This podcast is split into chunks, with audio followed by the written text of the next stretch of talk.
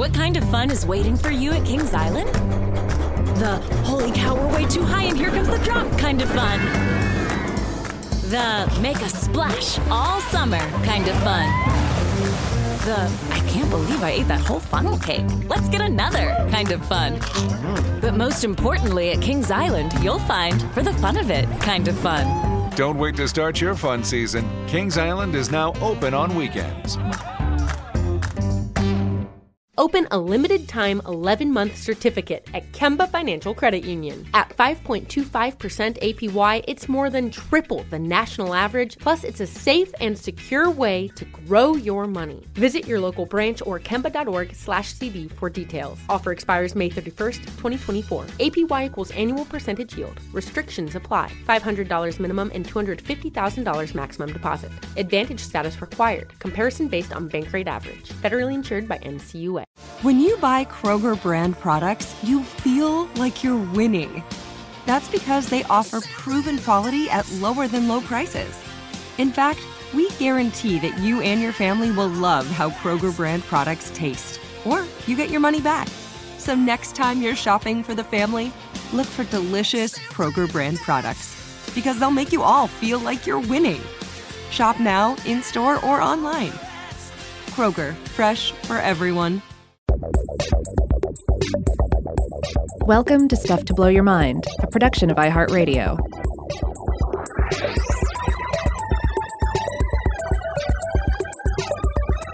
Hey, welcome to Stuff to Blow Your Mind. My name is Robert Lamb. In this episode of the podcast, I'm going to be chatting with science journalist and author Rebecca Boyle about her new book, Our Moon How Earth's Celestial Companion Transformed the Planet. Uh, it's such a good read. Highly recommended. Uh, as, as I'll touch on later in the in the interview itself, uh, this is a great week to read a book about the moon because, of course, uh, we're getting into celebrations of Lunar New Year. So, without further ado, let's get right to that interview. Hi, Rebecca. Welcome to the show. Thanks for having me. So, the new book is Our Moon How Earth's Celestial Companion Transformed the Planet, out now in physical, ebook, and audio formats. Can you tell us what inspired you to write the book?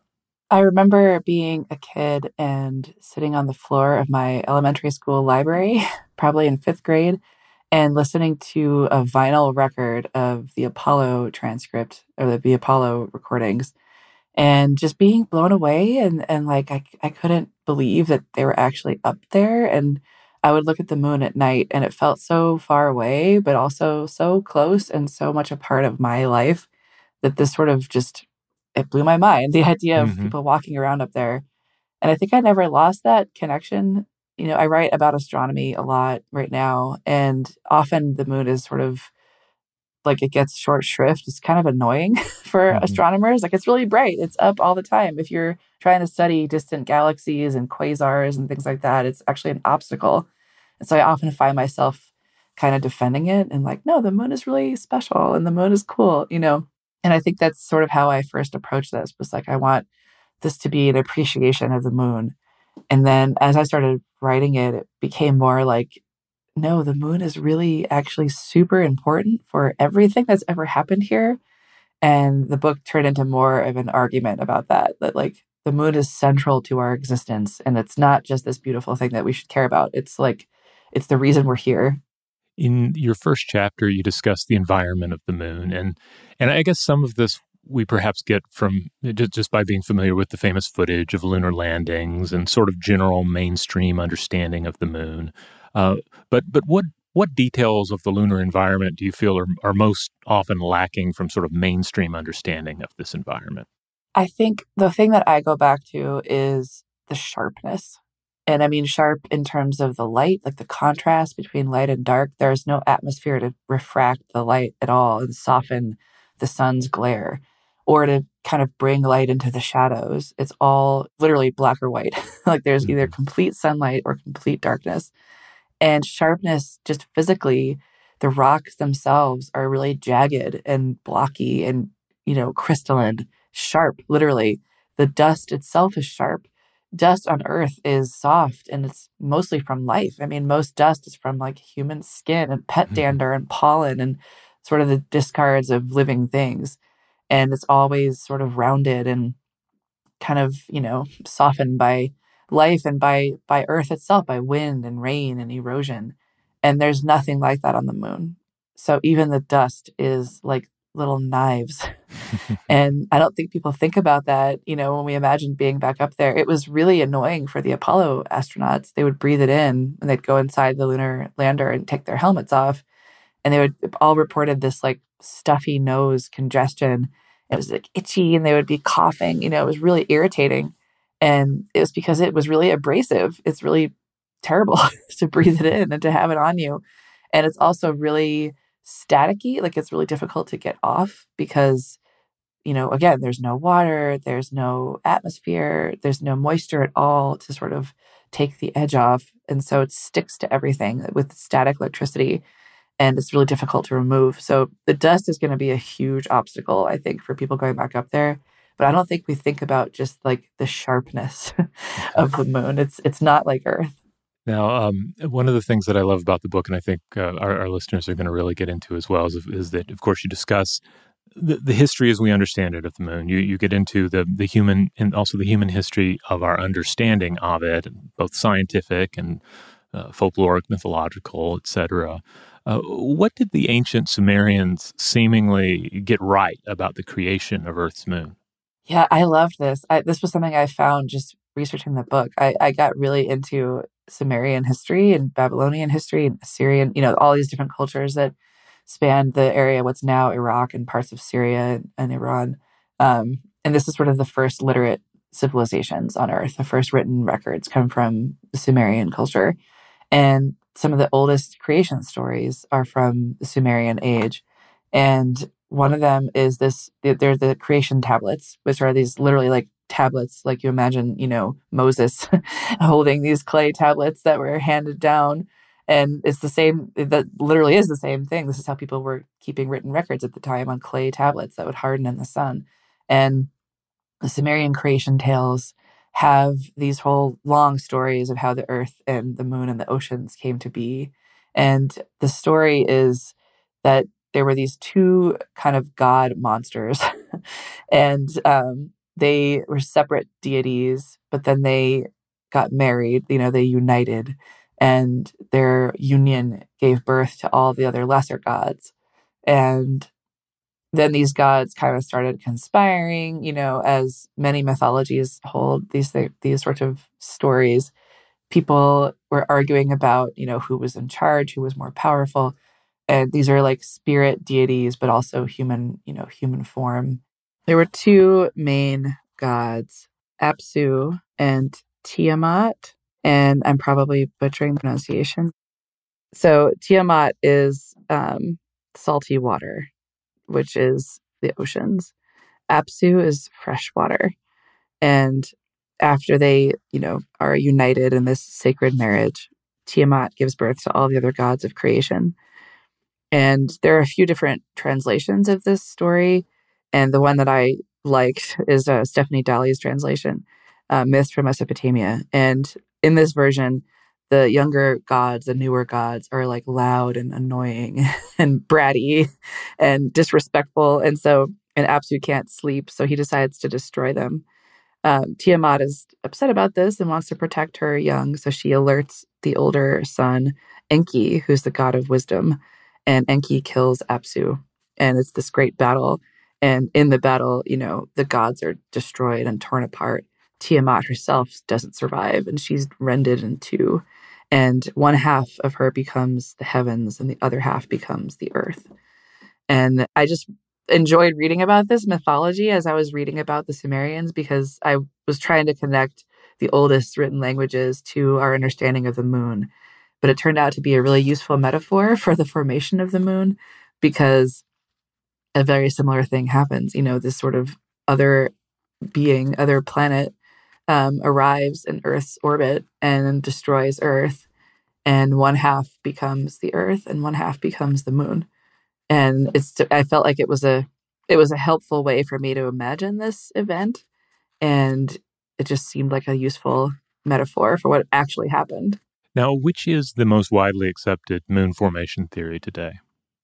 So this is still a pretty active area of debate, which I find super interesting because I mean it's the moon. Like, shouldn't we know? Mm-hmm. like, don't you think we should have a better idea of what happened? Um, but there are some really interesting things about the moon, and one is that it's very unique in the solar system. There's nothing else like this. It's huge relative to Earth. It's really far away from Earth, and you know it has this sort of density that's lighter than Earth, but yet its materials, it's like down to the atoms in the rocks of the moon is almost identical to Earth. In some cases, it is identical to Earth. So there's all these sort of weird characteristics, and this is a difficult story to disentangle. You know, we we think, and we learned in Apollo that probably what happened was this giant impact, and this is just called the giant impact theory. So that at some point early in Earth's history, another planet was you know moving around the same orbit as Earth, collided with our early planet, and both this impactor, Theia, which is the Greek god um, that's the mother of the moon, Selene in Greek mythology. So he named this planet Theia, crashes into Earth. Earth and Theia are totally destroyed. And somehow, in the cloud of debris that follows, Earth and the moon both coalesce. And this is one way of describing how they can look so alike, but yet be so different and distinct worlds. But the particulars of this are still really hotly debated, actually, and we're not really sure how this went down. And some of it is because we know that the moon is there, we know its size, we know its speed relative to Earth, how far it's moving away from us, how quickly it's leaving us, and all its rotation speed, our rotation speed. All these factors have to come into play. Like there are some just physical facts that we have to explain. And yet, some of the other physical evidence doesn't really seem to match up with our models of how this could be. So there's a lot of people working on this and trying to figure out exactly how this could have happened. And it's interesting to me for a few reasons. And one is just, I mean, like I said, it's the moon. Like it's, we should know. Don't you want to know? Like, is it, wouldn't it be amazing to know how the moon got here and how we all got here and how those things are related? And I think it's also just really interesting because it has implications for the history of evolution on Earth you know, if this is a really unique system, if there's no other place like Earth and our moon in the solar system, which that's the case, maybe that's the case for other solar systems. You know, maybe other stars that have rocky planets in the habitable zones, maybe those need a large moon, sort of sculpting their existence for life to be able to take hold. And I think if we can come to understand a little bit more about how our moon got here, that will give us some insight into you know how unique we are maybe in the whole broader universe. Uh, based on, on your research and, and you, you get into this uh, uh, quite a bit in the book do you think life would have been possible on earth without our moon and, and or what might life have looked like without the moon's influence? Yeah i think about this a lot. I mean we don't know you know how life arose here. We don't know exactly when. We don't know exactly where. We have some good ideas. We think probably it was in the oceans, either in deep ocean vents on these mid ocean ridges where Earth's crust sort of has these rifts in it, or somewhere, somewhere closer to the surface in tidal pools and these sort of like cycles of hydration and dehydration where the tide comes in, it moistens the rocks, it gets the, it flows in more fresh water, and then the tide recedes and the water dries up and you know it sort of becomes thicker and, and murkier and some interesting chemical reactions can happen in that sort of cycle of ebb and flow. Um, and, you know, I, I think the moon is really responsible for both of those effects. If life evolved in tidal pools, if it originated there, then we can thank the moon for that flux of water. If life originated in the deep ocean, the moon's probably what dragged it up and mixed mm. the entire ocean and stirred it you know, like a ladle stirring a pot of soup. like mm-hmm. imagine spinning your spoon around in a big stock pot and all of the onions kind of like flow up to the surface. You know, that's what the moon does through its tide. And so either way, I think the moon played a huge role in fostering the evolution of life if it didn't spark it into being in the first place. And maybe that also happened. We we never we're never going to know, but I do think the moon's role in early evolution has probably been overlooked. I, I like the soup analogy though, because yeah, you can imagine the, like a soup that is never stirred as a, as ingredients are added. So even as I guess as you you have increasingly more complex forms of life, right? They're, they're not going to necessarily be moved around the entire planet. Right. Yeah, they're not going to be able to move around. They're not going to be able to access the nutrients they need to feed themselves, you know, even if it's not just the life forms themselves, but the nutrients in the ocean and just material from runoff from the land into the water and how those things mix, those would have all sunk to the bottom and just been silt and couldn't have been used by the chain of life. And I think, you know, the moon's tide has a huge influence on the movement of water from the deep ocean up to the surface. And it, we know that that's true. And we know that was true when it was much closer earlier in Earth history. And it was probably having an even bigger effect on all that material in the water.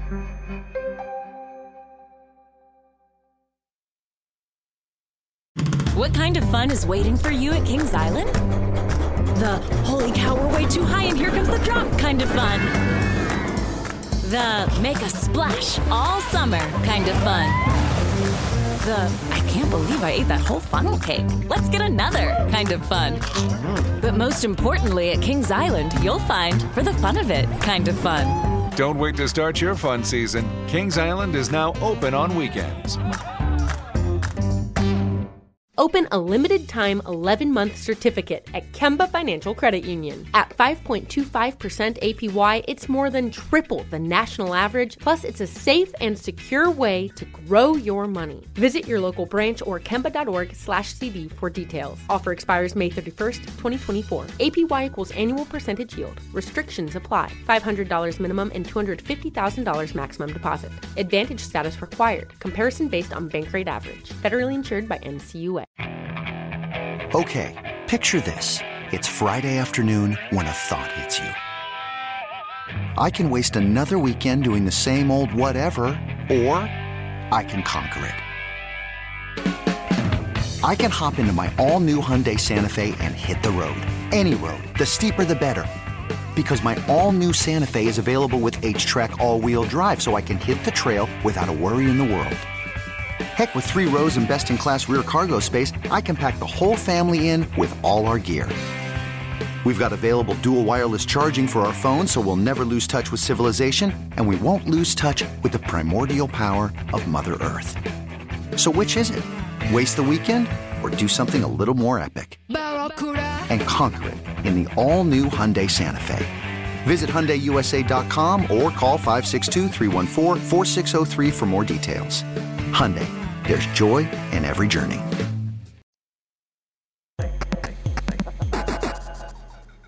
Uh, you, you, mentioned uh, just how familiar we are with the moon, and it's easy to sort of take it for granted. Um, uh, one of the, uh, the, the interesting things about the about the moon that you uh, you point out in the book is that, of course, the moon uh, is roughly the same size as our sun, as visible from the Earth, like you know, making things like a solar eclipse yes. possible.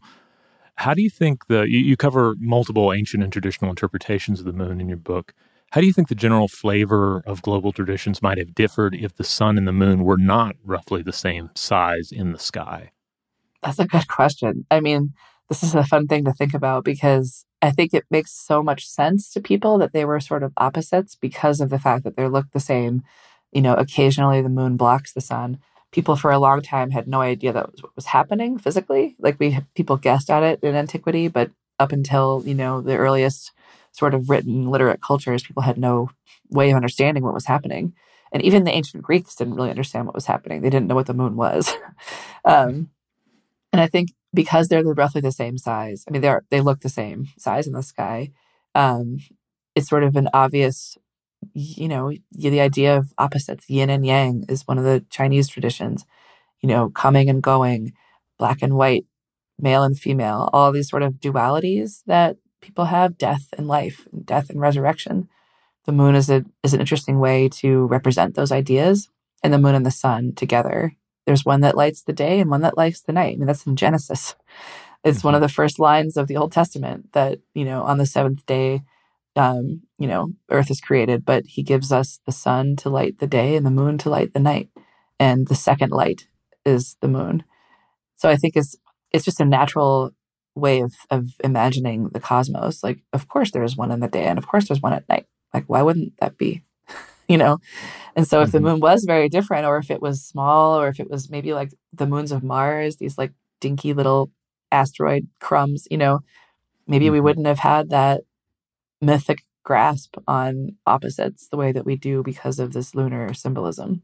Now, dipping into current and future lunar exploration, um, do you think there's a substantial scientific advantage to sending human beings back to the moon uh, in a, in a as opposed to you know, sticking strictly with, with probes and so forth? Yes, I definitely do. And I think there's a few reasons why. You know, there's no substitute for human eyes and no substitute for human judgment and a human pilot. you know, I mean, one of the maybe lesser known now, but more well known examples from Apollo is Neil Armstrong's landing. Like he's, they were pretty off their target when they first arrived, and the Eagle is descending toward the lunar surface. They missed their landing spot by a few miles, and you know they're running out of fuel. he has to land, and he has to make a decision really quickly and set down without tipping over not on the rim of a crater, but in a pretty flat area, not on one leg on a boulder, but like in a pretty clear field so that the whole thing is standing upright so they can get home. And, you know, he pulls it off. And I think if we didn't have a human pilot, an exceptional human pilot in Neil Armstrong, we've seen what happens. I mean, Japan just landed on the moon a few weeks ago in January, and it flipped over. and it sent telemetry, this lander SLIM is its acronym, is is still there. And they're hoping that sunlight on the panels will continue to let let it wake up as the moon orbits the Earth and the sun.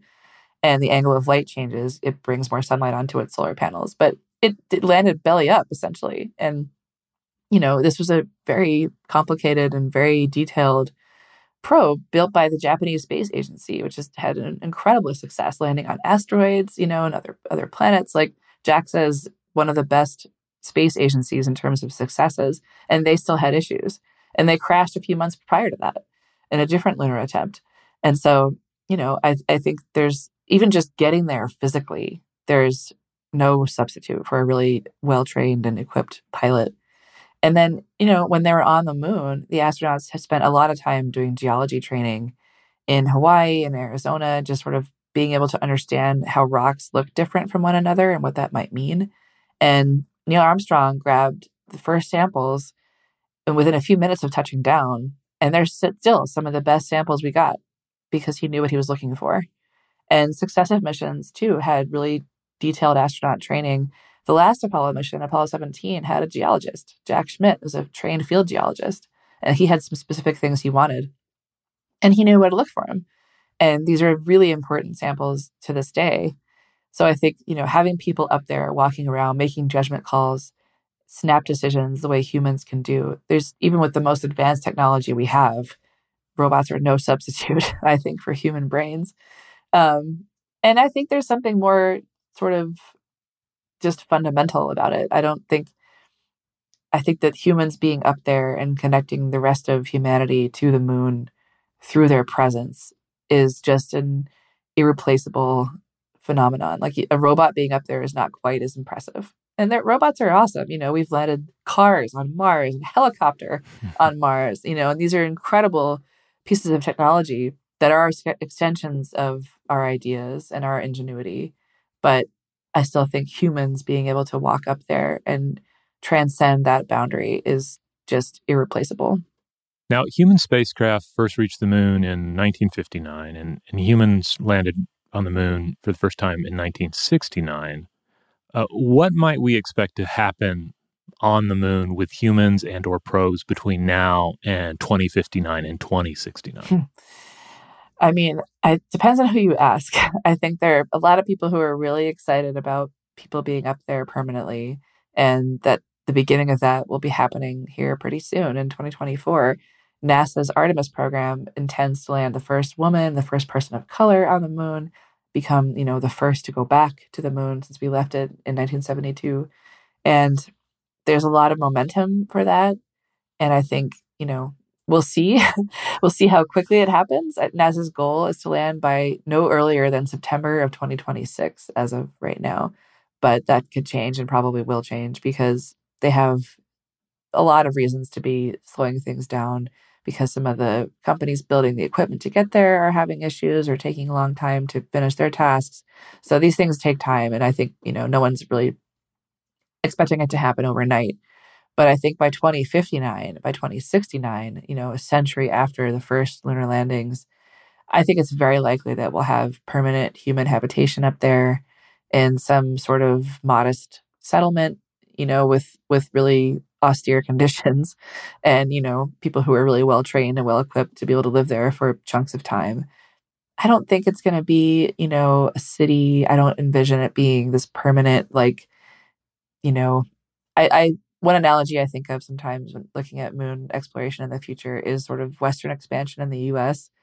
And I think this is sometimes problematic because some mm-hmm. of that language is still very much, you know, wrapped up in colonial mindsets and and sort of trampling over land and and people who got here first. And, you know, there are no cultures on the moon. There are no indigenous peoples on the moon who will be oppressed. But I still think that, you know, the ideas that carried us into Western expansion in the United States are very similar to how people feel about settling the moon. And I hope that we step back a little bit and think about that and consider why we want to be there and what we want to do. Um, so I don't I don't know if I think it's going to be like you know a company town, a railroad town kind of like depot. Mm-hmm. But I do think there will be experiments up there happening, you know, repeatedly. I think there's likely to be some kind of observatory on the far side doing astronomy that isn't, you know, difficult or impossible from Earth.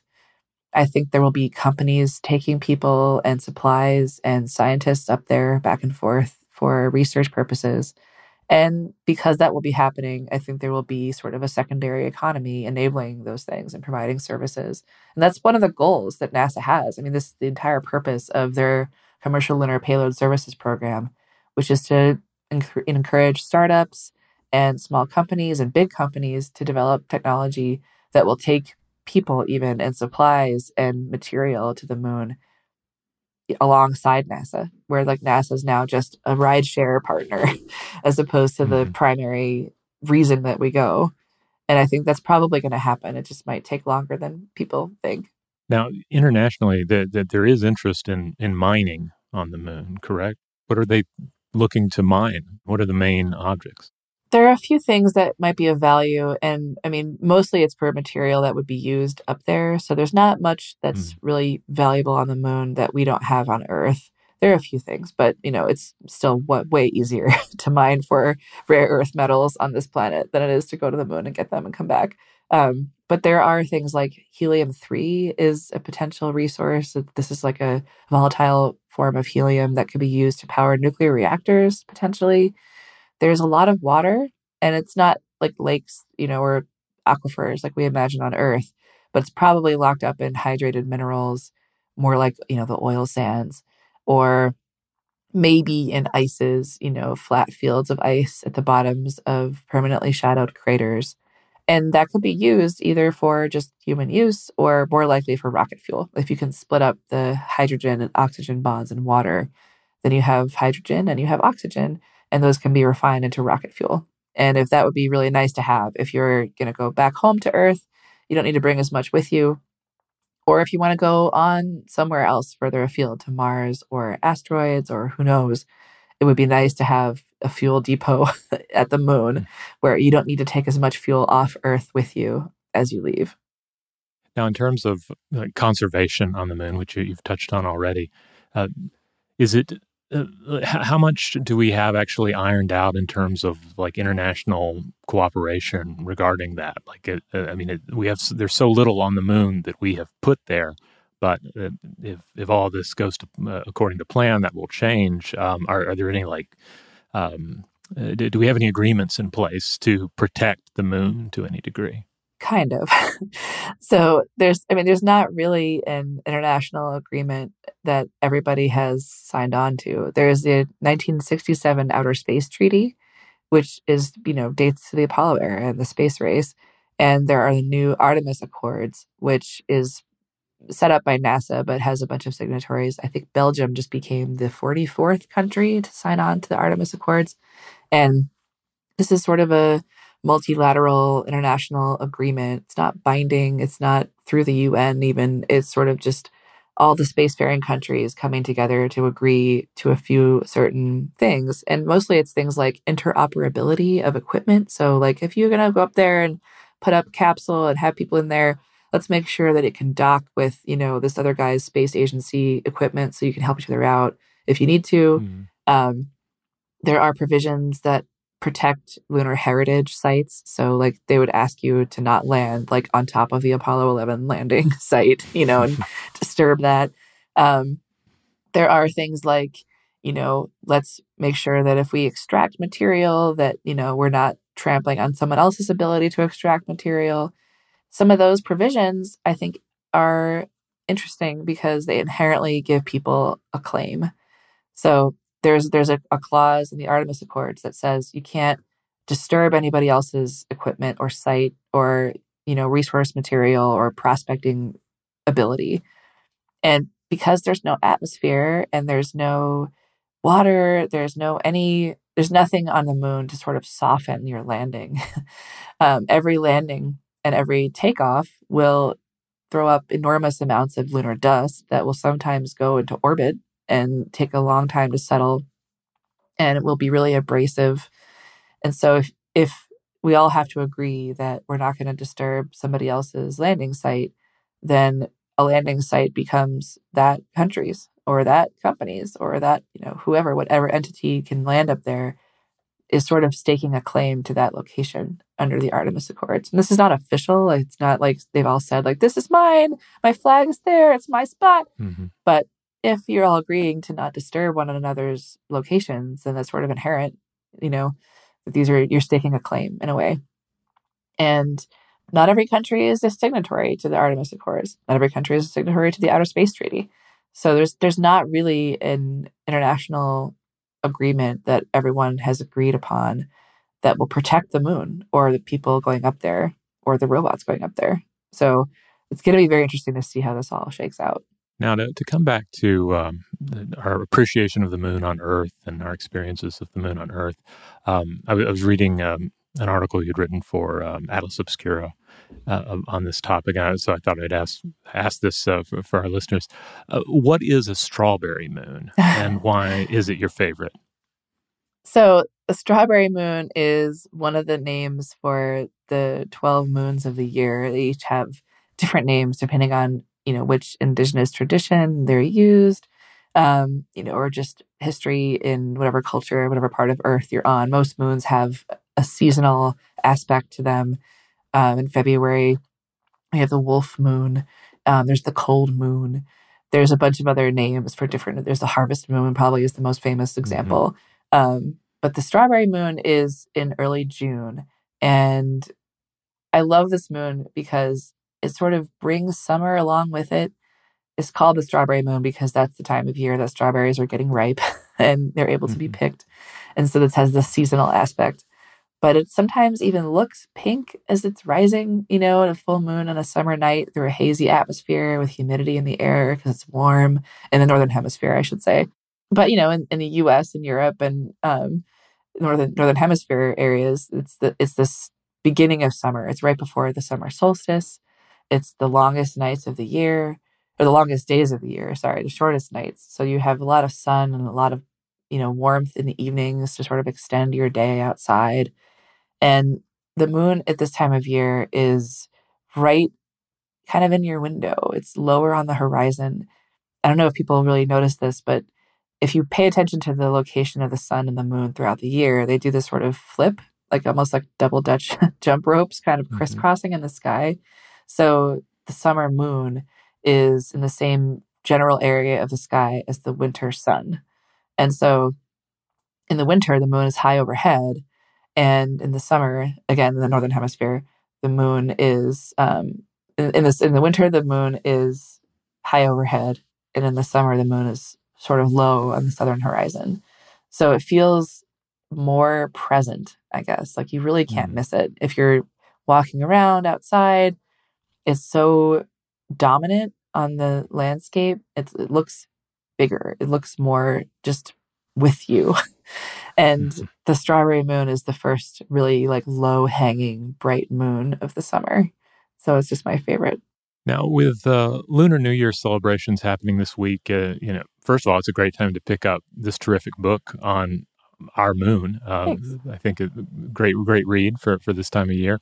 But uh, I was wondering, is there anything you might encourage new uh, Lunar New Year celebrators to remember or keep in mind about Earth's moon, in addition to um, you know their, their their their heritage and culture?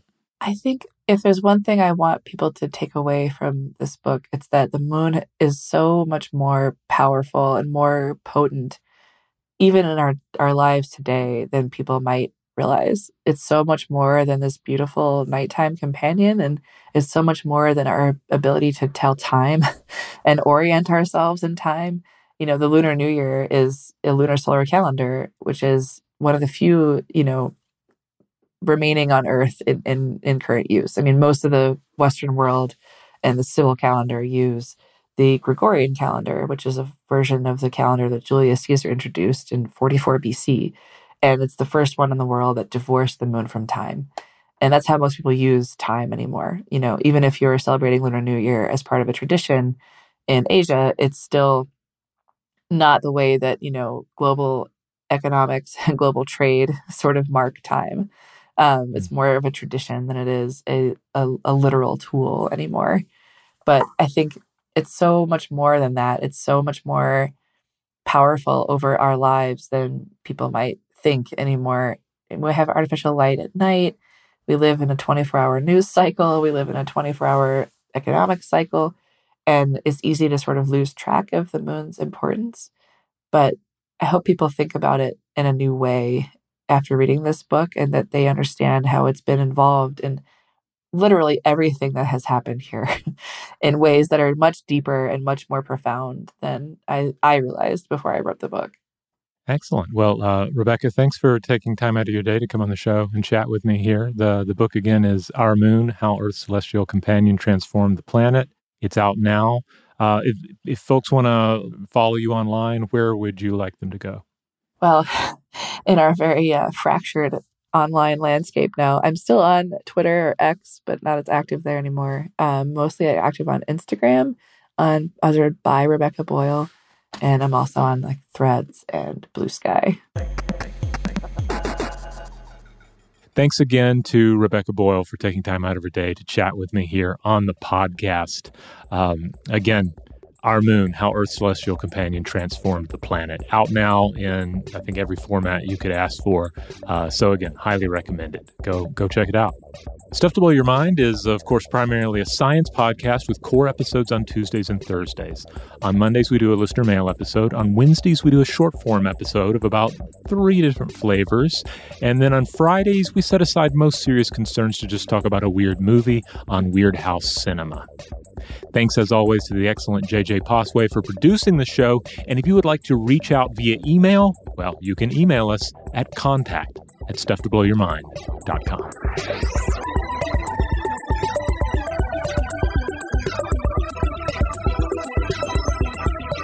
Stuff to Blow Your Mind is a production of iHeartRadio. For more podcasts from iHeartRadio, visit the iHeartRadio app, Apple Podcasts, or wherever you listen to your favorite shows.